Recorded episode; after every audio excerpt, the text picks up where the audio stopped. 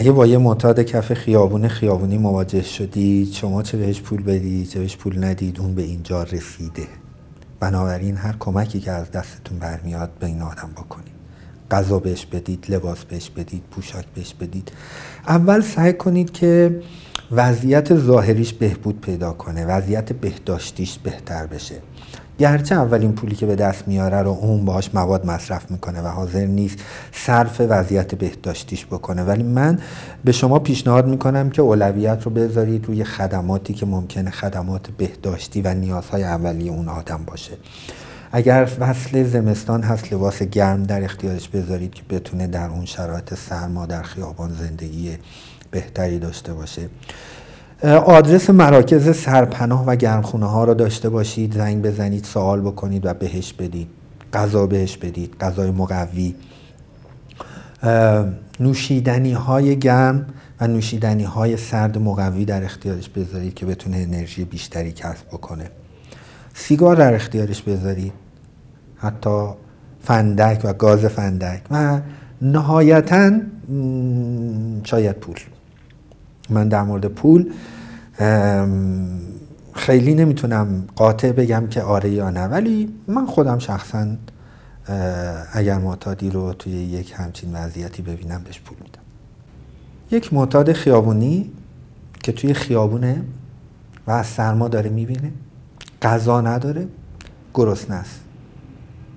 چه اهمیتی برای انسان بالاتر از بقا؟ غریزه بقا بالاترین غریزه یک انسانه و انسان می‌خواد زنده بمونه. اگر به یک انسانی که اعتیاد نداره پول بدید اولین پولی که به دست میاره سعی می‌کنه که غذا بخوره تا زنده بمونه یا جای گرمی پیدا کنه که زنده بمونه. ولی معتاد این کار نمی‌کنه. چرا؟ ما با یک همچین وضعیتی سر کار داریم. اون با این پول مواد می‌گیره. چون اولویت بالاتری براش پیدا شده. اولویت مهمتری از بقا.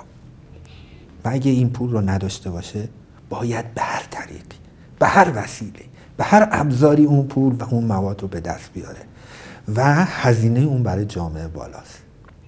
یعنی اون وقتی که می‌خواد موادش رو به دست بیاره مجبوره به هر طریق و هزینه زیادی رو متحمل میشه به جامعه. بنابراین پول کمی که من بهش میدم اون هزینه جامعه و هزینه من رو در سطح جامعه کاهش میده. اگه با انسانی سر و کار داشتیم که هنوز به این حد نرسیده بود ممکن بود پاسخ دیگری بشه به این داد و گفتش که من ممکنه سوال کنم از خودم دارم ترویج می‌کنم کمک می‌کنم به ادامهش ما با یه انسانی سر و کار داریم که بدون مواد میمیره این در ذهنش است مواد باید باشد به هر طریق. مراکز کاهش آسیب شامل سرپناه های سازمان بهزیستی مراکز کاهش آسیب سازمان بهزیستی که همه توسط NGO ها در ایران اداره میشه. اولین مرکز کاهش آسیبی رو که بتونم پیدا کنم سعی می‌کنم به اونجا وصلش کنم. یا موبایل van های سیاری که NGO ها دارن باز هم از طریق گشتن در سایت ها می‌تونیم پیدا کنیم. که از اونها بخوام بیان سراغش نزدیکش توی این منطقه ای که من هستم و به این آدم کمک بکنم. مطمئن باشید وصل شدن این آدم به یک مرکز کاهش آسیب کار رو درست می‌کنه. چون قرار نیست در اون مرکز کاهش آسیب قطع مصرف کنه. اما قرار کیفیت بهتری زندگیش بده.